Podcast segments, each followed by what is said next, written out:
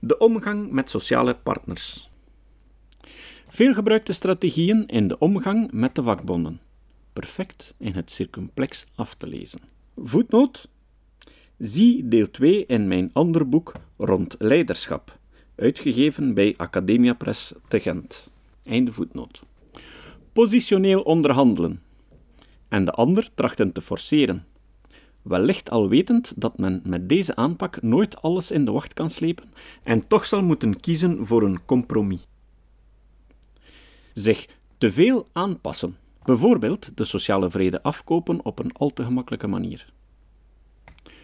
De problemen uit de weg gaan, zo lang mogelijk de onderhandelingen uitstellen en vermijden. Samenwerken als partners en constructief naar oplossingen zoeken. De eerste benadering, positioneel onderhandelen, is in België jammer genoeg nog steeds het meest voorkomende model in onderhandelingen met de vakbonden. Het uitgangspunt van deze onderhandelingen staat bol van oorlogszuchtige taal. Voetnoot. Geplukt uit diverse boeken en cursusmateriaal. Onder meer uit mijn eigen opleidingen bij Dexia. Bijvoorbeeld een cursus over onderhandelen met vakbonden van jurist Leo Govaerts. Tot voor kort gaf hij de opleiding aan de Vlerick Leuven Management School. Nadruk werd door mij toegevoegd. Einde voetnoot. Zorg ervoor dat men u niet kan aanvallen op administratief vlak. De vakbonden zijn vaak goed getraind in onderhandelingstechnieken. Waarom verschijnen zoveel leidinggevenden dan slecht gewapend aan de onderhandelingstafel? Maak dat zij geen gezichtsverlies ten aanzien van de achterban hoeven te leiden en houd de schijn hoog dat ze een overwinning hebben gehaald. Ondermijn de boosheid, angst en achterdocht van uw tegenstander. Plaats zijn tactieken in een nieuw kader en ga om de wallen heen, pareer aanvallen en leg de trucjes bloot. Stel uw neiging om terug te slaan uit. Het valt op dat mensen met een juridische opleiding die onderhandelingsvaardigheden doseren, vaak deze taal gebruiken. Ze hebben het vaak over het hebben van een BATNA, Best Alternative to Negotiated Agreement. Dit betekent zoveel als op voorhand nadenken over wat het minimum is dat jij uit een onderhandeling kunt slepen. Dit betekent, wanneer je niet tot een onderhandelde oplossing kunt komen, wat is jouw alternatief? Voor welke positie ben je bereid om te vechten? Oorlogstaal. Dit vertaalt zich bijvoorbeeld in stellingen zoals: probeer te achterhalen wat het marginaal nut is van de tegenstrever. Hieruit kan men afleiden hoe intens de tegenstrever een akkoord wenst en hoezeer hij een breuk vreest. Men laat de gekozen onderhandelingsstijl in dit geval vaak afhangen van de machtsverhouding tussen de partijen.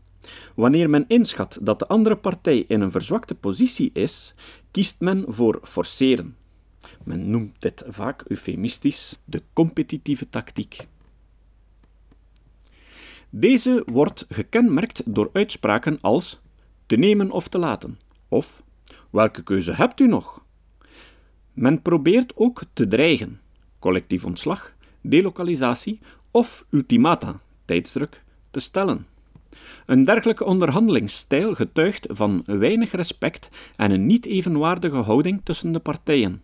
Van een partnerschapshouding is dus geen sprake.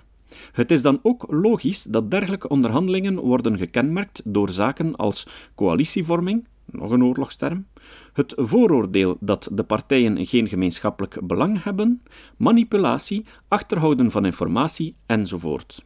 Enkele voorbeelden van manipulatie.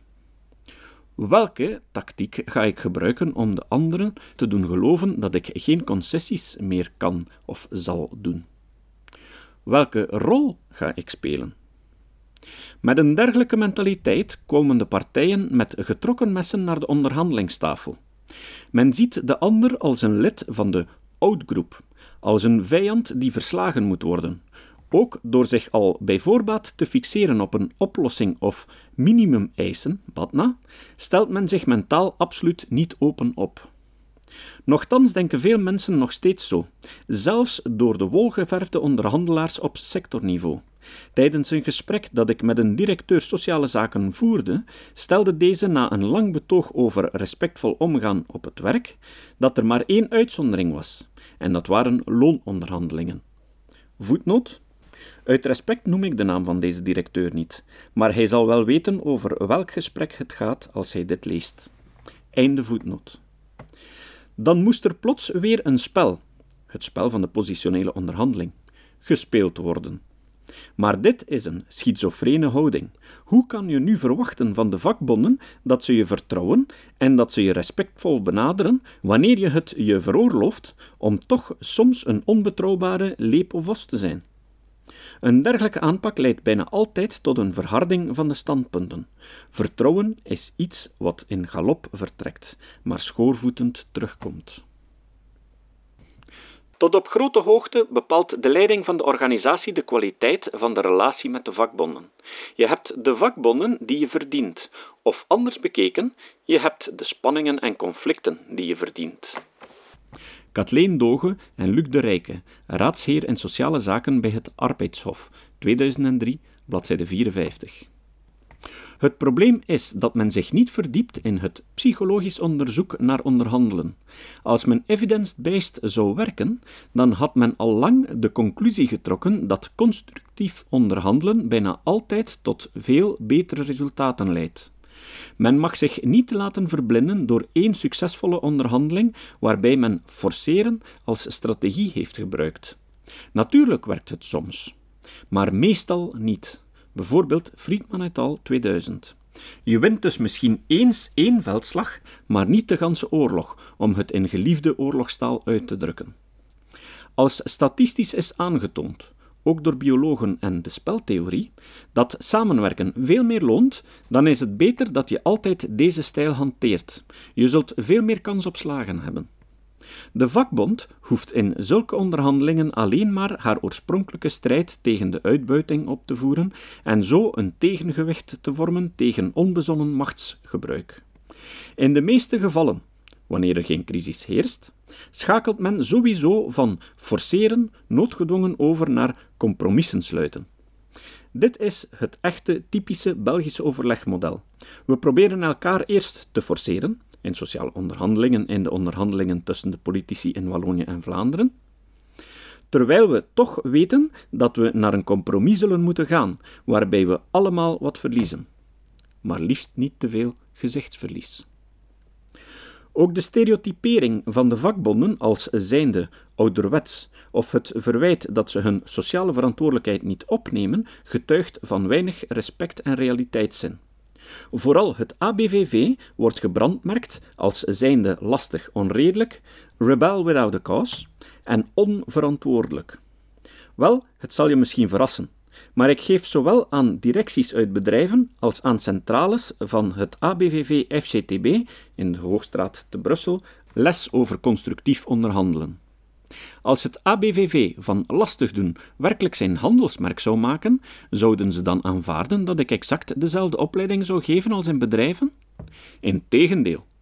Ze kozen met onze aanpak voor een volwassen, evenwaardig en transparant overlegmodel, omdat dit meer kansen biedt dan het conflictmodel of spelletjes spelen zoals positionele onderhandelingen. Dit is bovendien een wetenschappelijk onderbouwd uitgangspunt en geen ideologisch. Ik zou de training evengoed bij het ACV of bij de ACLVB doseren, net zoals in elk ander bedrijf. Voetnoot. Vermits ik geen politieke kleur heb en bovendien een zwevende kiezer ben, is het feit dat ik ook bij ABVV training geef dus aan andere factoren toe te schrijven. Einde voetnoot. Bedrijven houden niet alleen zelf vast aan verouderde hiërarchische structuren en zijn erg gehecht aan de gevestigde pikorde, ze blijken ook vaak niet de lessen uit wetenschappelijk onderzoek te hebben geleerd. 1. Goede leiders staan in de groep, niet erboven. 2. Goede leiders tonen in tijden van crisis zelfopofferend gedrag. 3. Goede leiders bevoordelen zichzelf niet ten koste van andere leden uit de groep. 4. Goede leiders zorgen voor samenwerking in plaats van interne competitie. 5. Goede leiders zorgen voor eerlijke en transparante procedures in plaats van willekeur, bijvoorbeeld subjectieve eenzijdige beoordelingen, etc. Ik vind het dan ook zielig wanneer sommige vertegenwoordigers van werkgeversorganisaties mekkeren dat de loonnorm afgedwongen moet worden, omdat de loonnorm in de periode 2005 tot 2008 met 4,7% overschreden werd. Voetnoot. Opnieuw een oorlogszuchtige term dus. Einde voetnoot. Met hoeveel zijn de lonen van de directiecomité's in dezelfde periode gegroeid? Hoe komt het dat ze gigantische gouden parachutes konden krijgen, ongeacht de resultaten die ze hebben geboekt? Er gelden op het hoogste niveau blijkbaar andere normen. Ze lijken de voeling met de realiteit compleet te missen en stellen zich boven alle controles, wetten en fatsoen. Denken zij nu echt dat de vakbonden blind zijn? Dat ze niet zien dat er nog steeds met 2 maten en 2 gewichten wordt gewerkt? En nog iets. De vakbonden streven niet naar een evenredige herverdeling van de rijkdom. Zij streven naar een eerlijke verdeling van de rijkdom. Dat is toch ook het uitgangspunt van het democratische westerse maatschappijmodel? Verschillen mogen er best zijn, maar alleen niet zo groot als de loonverschillen waar we de laatste jaren mee geconfronteerd werden. Uit wetenschappelijk onderzoek, zie interne competitie en pay for performance, blijkt dat het niet laten oplopen van grote loonsverschillen zelfs een gezonde eis van de vakbonden is. Het is ook in het belang van het bedrijf, bijvoorbeeld de motivatie en de productkwaliteit. Ook het ongepast verwijzen naar de Verenigde Staten is intellectueel oneerlijk of getuigt van onwetendheid. Men doet alsof het in de USA gemakkelijker is om mensen te ontslaan, dat men hier een lastiger situatie heeft door de vakbonden. Laat ons eens naar de cijfers kijken. In 2008 schat men dat in de Europese Unie ongeveer 25% van de beroepsbevolking bij een vakbond is aangesloten. Voetnoot. In België houdt geen enkele overheidsdienst deze cijfers bij, net zo min als in de Europese Unie. De cijfers zijn meestal afkomstig van de vakbonden zelf of worden door academici onderzocht of gecorrigeerd. Dit verbergt grote verschillen. In België is de syndicalisatiegraad ongeveer 60%. Voetnoot. Bron. www.diplomatie.be en ook het rapport van Van Dalen 2002. Einde voetnoot. Waarmee het enkel de Scandinavische landen moet laten voorgaan. In de Verenigde Staten was in dezelfde periode 12,4% van de actieve beroepsbevolking aangesloten bij een vakbond. Meer dan 16 miljoen mensen. Voetnoot. www.bls.gov/bls/newsrails.htm. Einde voetnoot. En 13,7% door hen vertegenwoordigd. Dit cijfer verbergt echter eveneens grote landelijke verschillen. In de staat New York zijn 24,9% van de werknemers aangesloten, in Californië 18,4%. In de publieke sector bedraagt het cijfer 36,8%. Dit weerspiegelt een realiteit zoals we die hier kennen. Vooral in grote organisaties en bedrijven zijn vakbonden actief. Wanneer meer dan 50% van de werknemers in een Amerikaans bedrijf voor een vakbond kiest, dan komt de vakbond er. En hoe? Voetnoot. Het volstaat dat 30% van de werknemers een zogenaamde unionkaart tekent, opdat men de aanvang voor een vakbond kan voorleggen aan de National Labor Relations Board. Dan wordt een stemming georganiseerd. Indien 50% plus 1 stemt voor een vakbond, dan komt de vakbond er. US Department of Labor. Einde voetnoot. Contracten van meer dan 300 bladzijden zijn niet ongewoon. Ze zijn zeer juridisch en strikt opgesteld.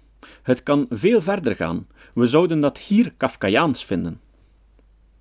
Een ondertussen gepensioneerd manager van Volvo Trucks vertelde mij ooit van zijn periode bij Mack Trucks Inc., een Amerikaanse vrachtwagenbouwer die werd overgenomen door Volvo Groep, waar de vakbond actief was.